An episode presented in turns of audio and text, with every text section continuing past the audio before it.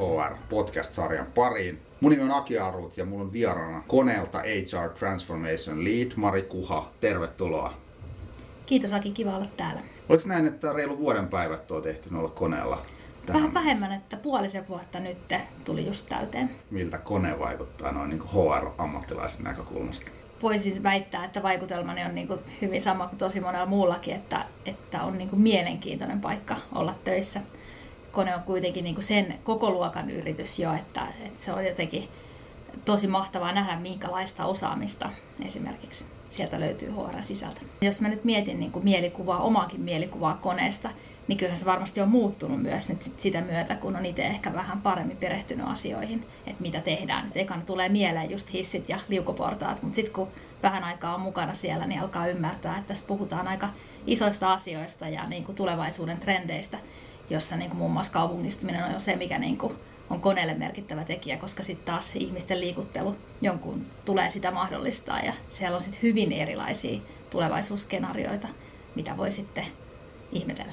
Otetaan tähän väliin, ennen kuin mennään pureutumaan tämän päivän teemaan, joka on muutosjohtamisen rooli tulevaisuuden HR, niin vähän laajempi esittäytyminen, että minkälainen tausta sulla on. Ja sitten mä en malta olla kysymättä myöskin, että mihin ammatilliseen asiaan sä tunnet erityistä intohimoa jos tällä hetkellä. Mä oon tehnyt henkilöstöjohtamista nyt niin kuin viimeiset kymmenen vuotta, lähinnä IT-alalla ja tota, erilaisia tehtäviä siellä mulla ehkä niin kuin osin sattumaa ja osin omaa suuntautumista, niin mä oon tehnyt paljon, ollut mukana yrityskaupoissa ja yritysintegraatioissa. Omalla tavallaan niin kuin tietynlaisia muutoshankkeita nekin. Viimeisen puoli vuotta on ollut koneella, joka sitten taas on, on niin kuin yrityksenä hyvin erilainen kuin mitä ehkä nämä aikaisemmat. Nyt jo niin kuin lähtien siitä, että se nyt ei ole enää IT-alaa sitten. Koneella sitten se, myöskin se mun rooli on niin toisenlainen, että siellä yhtä lailla pystyn olemaan niin kuin tosi lähellä sitä liiketoimintaa, mutta kuitenkin se mun rooli on nimenomaan niissä isoissa muutoshankkeissa ja mä pystyn keskittymään niihin. Mulla ei enää ole sellaisia, voisi sanoa, niin kuin arkisia henkilöstöjohtajatehtäviä, mitä niin kuin aikaisemmin on ollut. Et ei tarvitse enää huolehtia laskujen hyväksymisistä ja muista tällaisista, että ne järjestyy jotenkin muuten siellä. Ei ole ikävä sitä puolta. Täytyy sanoa, että niitä juttuja varsinkaan mulla ei ole yhtään kyllä tullut ikävä. Mutta toki huomaa sitten jossain tilanteissa, että mulla on aika voimakas sellainen oma näkemys, niin kyllähän mä oon sit sellainen, että mä niinku mielelläni lähden linjaamaan asioita ja sitten pitää välillä olla tarkkana ja katsoa, että hetkinen, että tämä on varmaan linjattu tämä asia meillä jossain jo oikeastikin, että katsotaan, että oma linjani on vähän niin kuin sen mukainen. Sekin on ollut kyllä mielenkiintoista. Kyllä mua on aina kiinnostanut muutokseen liittyvät aiheet siinä mielessä just, että erityisesti vaikka just näissä yrityskauppatilanteissa tai muissa tämmöisissä suurissa muutoksissa, niin mä oon huomannut, että siellä tarvitaan niin kuin ihan erityistä ja erilaista osaamista kuin ehkä semmoisissa yrityksissä, joissa niin se arki on niin kuin tasaisempaa tai ei ole näin suuria muutoksia. Ja sitten jos tämmöisenä niin yksittäisenä sanoisin, niin kyllä mua on alkanut kiinnostaa tämmöinen niin yritysten vastuu ja vastuullisuus yhä enemmän teemana. Et se on sellainen asia, mikä minusta on hienoa, että se jotenkin Suomessakin on alkanut ihan eri tavalla keskusteluttaa ihmisiä. Ja muistan itse eläneeni niitä aikoja, jolloin sitten erikseen rekrytoitiin sinne organisaation muutosjohtaja. Oli johtajia ja sitten oli muutosjohtajia ja sitten muutosjohtajia oli niitä, jotka tarvittiin silloin, kun se muutos oli käynnissä. Saatettiin elää pitkäänkin staattista aikaa nyt se tilanne on vähän eri, kun on hyvin kompleksinen ja nopeasti muuttuva maailma. Niin nyt olisi hyvä ehkä määritellä, ennen kuin me sukelletaan tuohon aiheeseen syvemmälle, niin mitä se muutosjohtaminen sun mielestä tarkoittaa ja miksi on tämmöisen podcastin arvoinen aihe? Mä ajattelen itse niin, että just sen muutoksen keskellä se hyvän johtamisen tarve korostuu. Että oikeastaan se asia voisi kääntää toisinpäin ja sanoa, että että huonolla johtamisella on ihan hirveän helppo pilata oikeastaan mikä tahansa muutos. Erityisesti sitten vielä niin kun tämmöisissä isoissa muutoksissa, niin, niin se kaikki semmoinen niin kun johtamiskäyttäytyminen, erityisesti se viestintä, kommunikaatio, mitä käydään, niin se kaikki korostuu, koska siellä jos tehdään isoja virheitä, niin siinä käy usein niin, että silloin luottamus rikkoutuu, varsinkin semmoisissa tilanteissa, että jotain uutta asiaa esitellään, niin saattaa käydä niin, että että luodaan niinku turhia ennakkoluuloja, jos tehdään alussa jotain virheitä.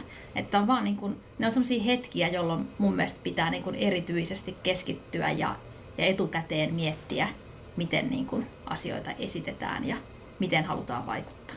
Nyt jos me otetaan sitten tämä muutosjohtaminen sinne HRn viitekehykseen, niin moni minua viisaampi ihminen on jo pitkään ehdottanut, että HRlla pitäisi olla tämmöinen muutosagentin rooli.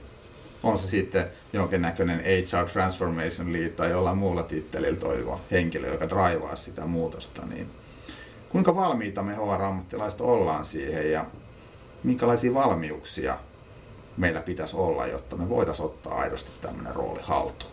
Mä tartun heti tuohon muutosagentti-sanaan. Aina pitää olla niinku joku termi, mitä käytetään, mutta mä oon miettinyt siinä muutosagentti-termissä sitä, että siitä tulee pikkasen sellainen niin kuin vaikutelma, että se jotenkin niin kuin oot muutosagentti, että nyt sä oot niin kuin vähän tämmöinen johdon kätyri, että sä soluttaudut sinne henkilöstöön ja sitten niin kuin alat viedä tätä sanomaa siellä eteenpäin. Liian salamyhkäinen. Siinä on vähän sellaista kulmaa, että sit erityisesti mitä mä ajattelen, että jos tämmöistä isoa muutosta yrittää saada tapahtumaan, niin mitä niin kuin valmiuksia voisin ajatella, että, että HR-lähtöisellä ihmisellä olisi, niin olisi just se, että on semmoista dialogin käymisen taitoa.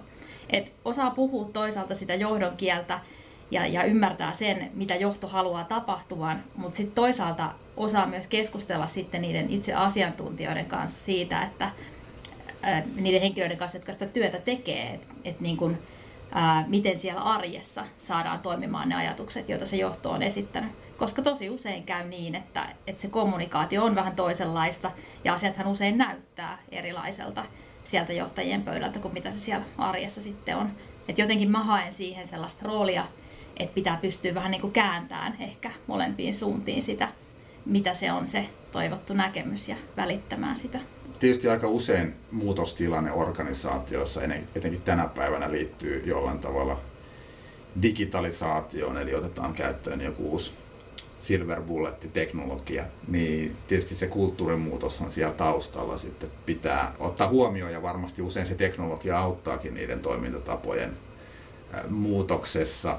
Niin missä määrin se on niin kuin erilaisten niin kuin työkalujen ja käytäntöjen, menetelmien tarjoamista ja missä määrin se on sit sitä sisäistä viestintää ihan puhtaasti niin kuin ihmiseltä ihmiselle. Mä luulen, että siinä saattaa lähteä korostumaan vähän sekin, että kun muutosta lähdetään toteuttaa, niin yleensä siinä on jonkinnäköinen tiimi takana, niin se roolitus tulee herkästi myös vähän sen mukaan, että kuka siinä lähtee niin ottaa minkäkinlaista roolia. Itsekin tunnistan jo vaikka nyt näin lyhyessä ajassa tuolla koneella, niin mä oon ollut vähän eri puolilla tekemässä ää, näitä muutoksia, niin kyllä se munkin rooli on muuttunut vähän sen mukaan, että minkälaista pelaajaa siinä tiimissä on ehkä niin kuin kaivattu. Viestintäasia nyt on sellainen, joka on aina sellainen, joka korostuu ja sen niin kuin miettiminen, että miten asioita halutaan esimerkiksi perustella. Mä oon itse hyvin semmoinen käytännönläheinen ihminen, että mä niin kuin haluan, että silloin kun jotain muutosta vaikkapa perustellaan, että pystytään niin kuin mahdollisimman rehellisesti ja avoimesti kuvaamaan se, että mitä itse asiassa ollaan tekemässä. Et en, en tykkää sellaisesta, että yritetään jotenkin esimerkiksi meikata asioita vähän paremmiksi tai, tai muuta tällaista, mihin ehkä joskus yritykset syyllistyy, kun halutaan niin kuin saada asiat näyttää paremmalta kuin ne on. Et ehkä parempi olisi vaan niin kuin kertoa jo siinä vaiheessa, kun vaikka toteutetaan jotain muutosta, että eihän se maailma todennäköisesti ole täydellinen sit seuraavan kahden viikon kuluttua, vaan että ainahan nämä niin kuin, ottaa aikansa ja pitäisi aina pystyä niin kuin, asettaa se tavoitekin sillä tavalla, että se olisi jollakin tavalla realistinen, että milloin me niitä etuja saadaan sitten tästä muuttuneesta maailmasta. Ollaanko me liian kilttejä HR sun mielestä, jos ajatellaan valmiuksia viedä sitä muutosta eteenpäin? Uskalletaanko me haastaa? Uskalletaanko me, en mä nyt sano aggressiivisesti, mutta aika tehokkaasti viedä niitä asioita eteenpäin organisaatiossa? Se riippuu hirveän paljon siitä, minkälaisia sulla on ne sun tiimipelurit siinä. Et miten hyvin niin kuin siinä sitä saa ehkä sitä omaa tonttia. Et se on vähän niin kuin kaksipiippunen juttu. Toisaalta sitä pitää niin kuin ottaa, mutta sekään ei sitten toimi, jos koko ajan oot siinä haastajan asemassa. Että siinä on vähän sellaista hakua. Yleisesti ottaen, mitä mä nyt sanoisin, niin mä en usko, että, että, että HR-puolella on niinku semmoista ongelmaa, etteikö olisi niinku, tavallaan niinku kykyä astua esiin ja sanoa oma mielipiteensä. Et enemmänkin se kysymys on siitä, että saa sen tiimi hyvin toimimaan ja sitten kaikki pystyy kuuntelemaan ja keskustelemaan niistä näkemyksistä, mitä siinä on. Sä istut erilaisissa pöydissä, olet nyt päässyt jo eri puolilla organisaatio vaikuttamaan, niin keitä muita istuu siinä pöydässä? Mä oletan, että ne on entistä poikkitieteellisimpiä ryhmiä, ketkä osallistuu tämmöisiin juttuihin, niin voisit heittää jonkun esimerkin. Jos nyt miettii tämmöisiä muutoksia, mitä koneella tällä hetkellä tapahtuu, ja siellä paljon rakennetaan, mä oon ollut esimerkiksi mukana rakentamassa nyt uusia organisaatioita, niin kyllä siellä yleensä, jos miettii, että kuka siinä mun kanssa on sitä asiaa yhdessä miettimässä, niin siinä on sitten oma tämmöinen niin bisneksen puolelta tuleva transformation lead, joka on sitten se henkilö, joka sitä bisnestä vie, ja mä sitten niin katson sitä HR-näkökulmaa siinä transformaatiossa. Ja sitten siinä on mukana erilaisia kehittämishenkilöitä. Se riippuu nyt vähän, että minkälainen organisaatio siinä on sitten kyseessä, mihin se ehkä eniten keskittyy ja mitä siinä mietitään. Ja just toi, mihin sä viittasit aikaisemmin, että, että minkälaisia kenties työkaluja tai IT-järjestelmiä otetaan käyttöön, niin nämä on usein sit mukana siinä mietinnässä. Sitten siinä ovat ihmiset taas, jotka katsoo näiden asioiden perään. Et sehän siinä on justiin mun mielestä mielenkiintoista, että vaikka just koneenkin tapauksessa, kun tehdään kuitenkin aidosti globaalisti asioita, niin sitten kun aletaan tekemään jotain, niin pitää aika hyvin jo suunnitella, koska sitten kun aletaan implementoimaan kymmenissä maissa jotakin, niin pitää olla aika hyvä näkemys siitä, mitä ollaan tekemässä kaikki muutokset varmaan suokaan ei niin kuin henkilökohtaisella tasolla miellytä, mutta sun pitää totta kai viran puolesta niin, niin hoitaa ne hommat. Niin kuinka merkittävää asia se sun mielestä on, että me itse ostetaan se muutos, että me itse niin kuin ollaan sen muutoksen takana vahvasti, uskotaan, että se on järkevä, jos ajattelee sen työn lopputulosta. Kyllä se on tosi tärkeää, että et on hirveän vaikea viedä läpi sellaista muutosta, johon ei niin kuin itse pysty uskomaan. Et kyllä mä muistan työuran varrella sellaisia tilanteita, joissa mä oon ollut ehkä vähän eri mieltä ja, ja tota, on pitänyt joku asia sitten lähteä kuitenkin läpi viemään. Ne ei ole ehkä ollut sit niin isoja asioita, että ne olisi ollut mulle jotenkin niin kuin henkisellä tasolla niin vaikeita paikkoja, että mä oon niin ajatellut ehkä enemmän siinä vaiheessa, että no ei toi nyt ketään satutakaan, niin tehdään nyt sitten, mutta en ehkä ole nähnyt sitä lisäarvoa sitten kuitenkaan. Mitä se liiketoiminnan ymmärtäminen sun mielestä tarkoittaa? HR-näkökulmasta. Bisneksen puolella ja läheskään aina ymmärretä sitä, että mitä niin kuin lisäarvoa se strateginen HR kuitenkin sit käytännössä pystyisi tuottamaan niihin tilanteisiin. Niin se on vähän munakana-ongelma, mutta sitten taas toisaalta, niin, niin onko se HR onnistunut sanallistamaan sen oman arvonsa semmoisen muotoon, että business ymmärtää. Et siinä on vähän molemmilla ehkä peinin katsomisen paikka Tos, Kyllä mun mielestä, jos nyt ajatellaan, että miksi, miksi tavallaan niin HRlla ei olisi siihen liiketoimintaan annettavaa ja miksikö sitä liiketoimintaa ei pystyisi ymmärtämään, ei se nyt niin monimutkaista yleensä ole. Että kyllä mä uskon, että, että siihen niin kyvykkyyksiä löytyy. Ja sitten taas niin kuin tässä tullaan siihen, että pitää olla niin kuin rohkeutta ottaa kantaa. Ne ei välttämättä ole niitä asioita, mitkä on sulle tutuimpia, mitä siinä liiketoiminnassa tapahtuu. Mutta jos nyt eletään sitä yhteistä arkea ja sitä liiketoimintaa pyöritetään, niin ainakin mun oma kokemus on, että kyllä siihen niin kuin semmoisen puolen vuoden, ensimmäisen vuoden sisällä pääsee jo aika hyvin sisälle, että mitä siellä tapahtuu asiakkaissa ja mikä, niin kuin, mikä se meidän bisneksen ydin itse asiassa on. Että ei se niin kuin kovin vaikeaa ole Toki siinä on myös niin, että sitten niin kun, se on vähän erilaisia erilaiset yritykset, mitä ainakin mun kokemus on ollut siitä, että kuinka paljon sit halutaan niin sitä henkilöstöjohtajan kommenttia ehkä siinä niin kuulla, että toiset kokee saavansa siitä enemmän lisäarvoa kuin toiset. Sulla on nyt henkilökohtaisia kokemuksia, nyt tulit alan ulkopuolelta, sä oot ollut puolisen vuotta siellä, niin pari vinkkiä semmoisille ihmisille, jotka vaihtaa työpaikkaa ja haluaa päästä sisälle siihen bisnekseen. Kenen kanssa kannattaa vaihtaa ajatuksia, minkälaisiin pöytiin kannattaa pyrkiä, miten sitä tietoa kannattaa hakea. Aina kun menee johonkin uuteen, niin siinä on se haaste siitä, että sun pitää päästä tosi nopeasti kärryille, koska kuitenkin jokainen haluaa tuoda sen ikään kuin oman lisäarvonsa siihen, siihen tilanteeseen. Niin mä oon aina etsinyt sellaisia henkilöitä, jotka työskentelee sen bisneksen parissa, jotka ei välttämättä ne henkilöt, niiden ei tarvi olla edes tekemässä vaikkapa sitä samaa muutosta, ne vaan ymmärtää hyvin sitä liiketoimintaa. Näiden ihmisten kanssa, kun käy lounaalla ja kyselee hyviä kysymyksiä tai välillä tyhmiäkin kysymyksiä, ehkä just niitä tyhmiä joskus, niin kyllä se lähtee nopeasti aukenemaan, että mistä tässä itse asiassa onkaan kysymys. Et jos nyt ajattelee vaikka aikaisempaakin työuraa, niin en mä nyt kauheasti käyttänyt aikaa toimitusjohtajalta ymmärtääkseni niin kuin bisnestä, vaan kyllä mä niin kuin menin ja haastoin niitä liiketoimintavetäjiä, että mitä itse asiassa siellä tapahtuu ja sitä kautta niin kuin halusin ymmärtää toimintaa ja pääsin välillä joskus asiakkaallakin käymään katsomassa, miten asiat toimii. Tuo on mielenkiintoinen toi verkostoituminen talon sisällä, koska se auttaa mun mielestä tunnistamaan paremmin myös sen, että mitä arvoa mä pystyn tuottamaan, mitä arvoa odotetaan, koska se arvon tuottaja, oletetaan, että se on vaikka HR, mm se, joka luo sen arvon, niin se on väärä henkilö määrittelemään, että onko se arvokasta sille vastaanottajalle vai ei. Että se vastaanottajan sen määrittää, mitä paremmin me opitaan tunteen niitä, mitä enemmän me kysytään ja haetaan sitä palautetta, niin se ohjaa varmaan sitä meidän tekemistä arvokkaampaan suuntaan sit liiketoiminnan näkökulmasta. Siinä käy myös niin, että oppii puhumaan sitä samaa kieltä kuin, kuin mitä siinä liiketoiminnassa ikään kuin puhutaan. Et se on, sen mä huomaan, että se on, niin kuin, on tietty termistö ja on tietty tapa puhua asioista. Ja siihen pääsee kyllä mukaan, että sitten oikeastaan alkaa itseäkin hymyilyttää, kun löytää jonakin päivänä puhumasta itsensä niin kuin asioita just sillä tavalla, kun ehkä alussa ajatteli, että pitääkö toi tuolla tavalla ilmaista, mutta niin kuin, se on oma tapansa puhua myöskin. Pystytäänkö me vetämään mitään yleistystä tai edes jonkinnäköisiä suuntaviivoja siihen, että mitä se bisnes odottaa HRltä tulevaisuudessa? Onko jotain selkeitä suuntaviivoja nähtävissä? Välillä puhutaan siitä, että miten paljon pystyttäisiin niin ulkoistaan kenties sitä HR-työtä. Ja, ja multakin on sitä monta kertaa kysytty ja mä oon joskus ollut konsultoimassakin jotakin yrityksiä liittyen siihen, että miten tämmöistä kannattaisi tehdä.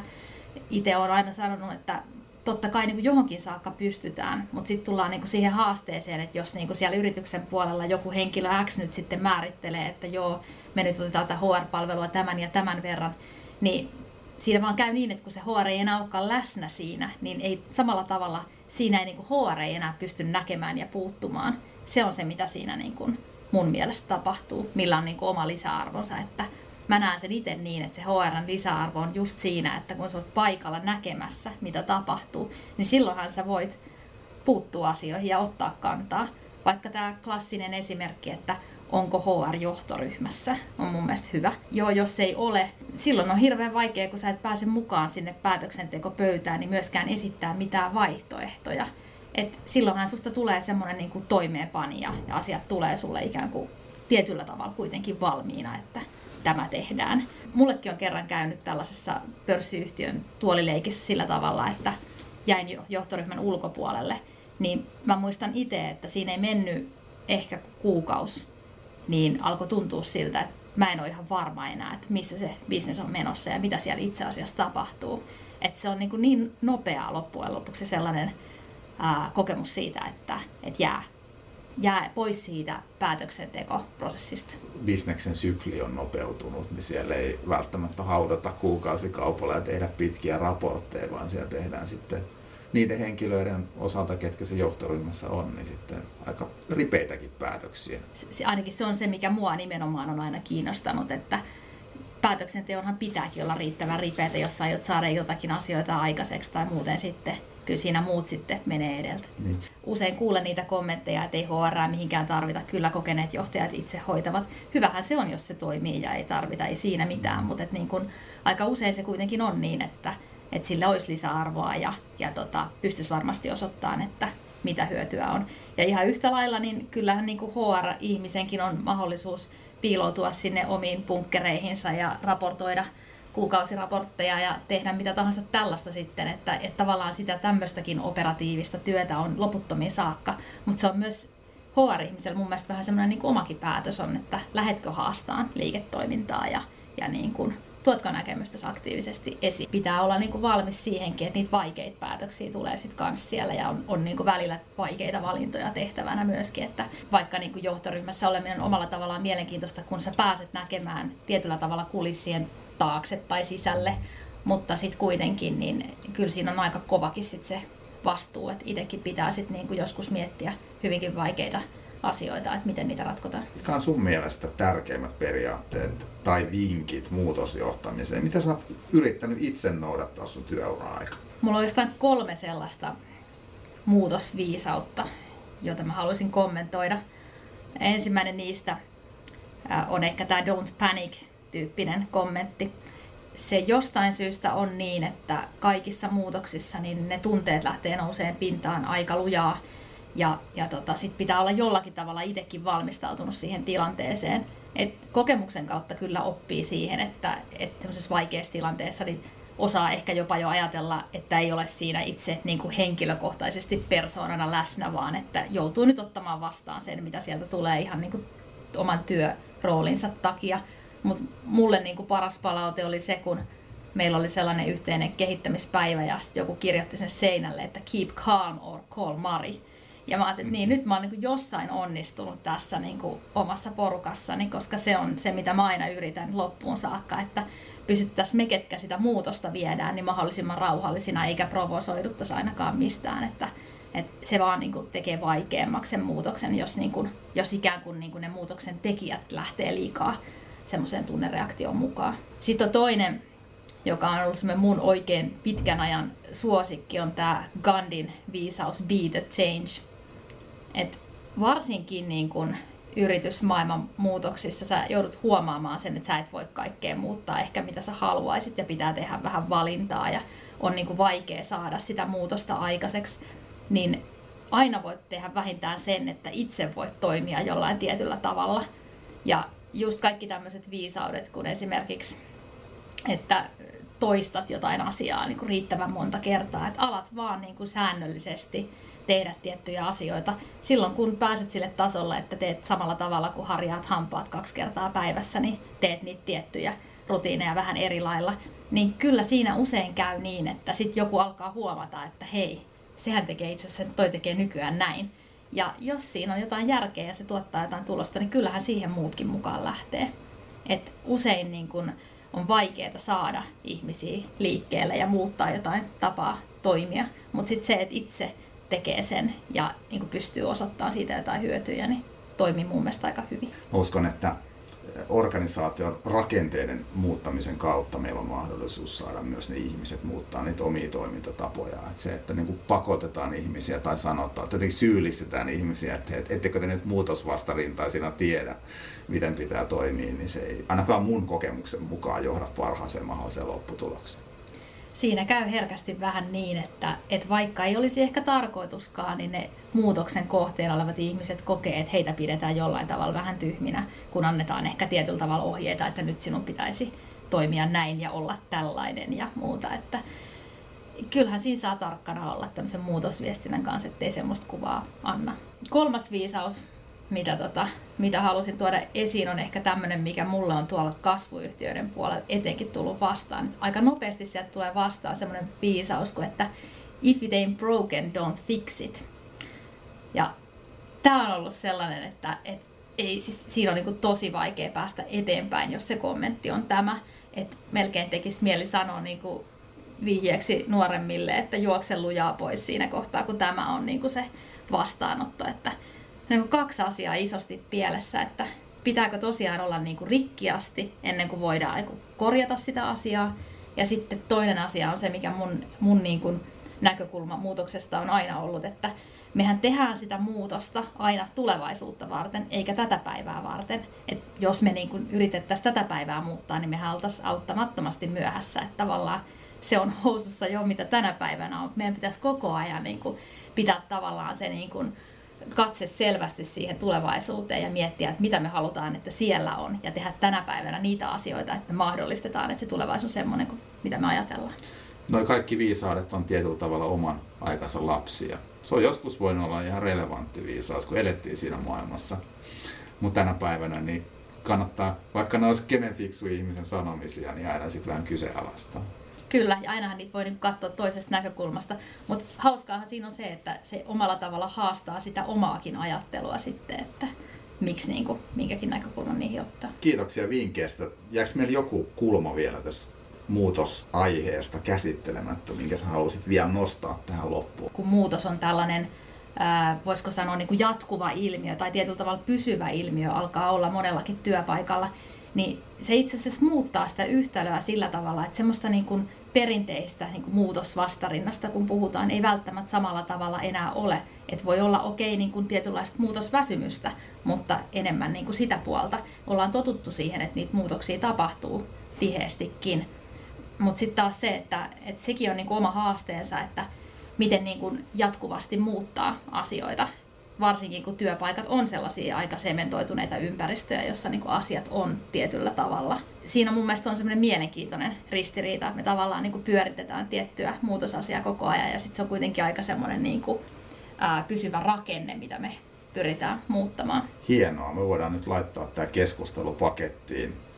Mä ainakin itse sain muutaman uuden ajatuksen, mitä saan pyöritellä varmasti mielessäni tämän podcast-lähetyksen jälkeen. Kiitoksia tosi paljon Mari kiitos Aki, oli kiva tulla käymään ja tota, kyllähän muutos on semmoinen aihe, että ei me sit varmaan koskaan eroon päästä. Ei, ja onnea kaikkiin nykyisiin ja tuleviin muutosprojekteihin ja prosesseihin. Sulle Marille ja totta kai myös kaikille tämän lähetyksen kuuntelijoille. Mukavaa kevään jatkoa kaikille.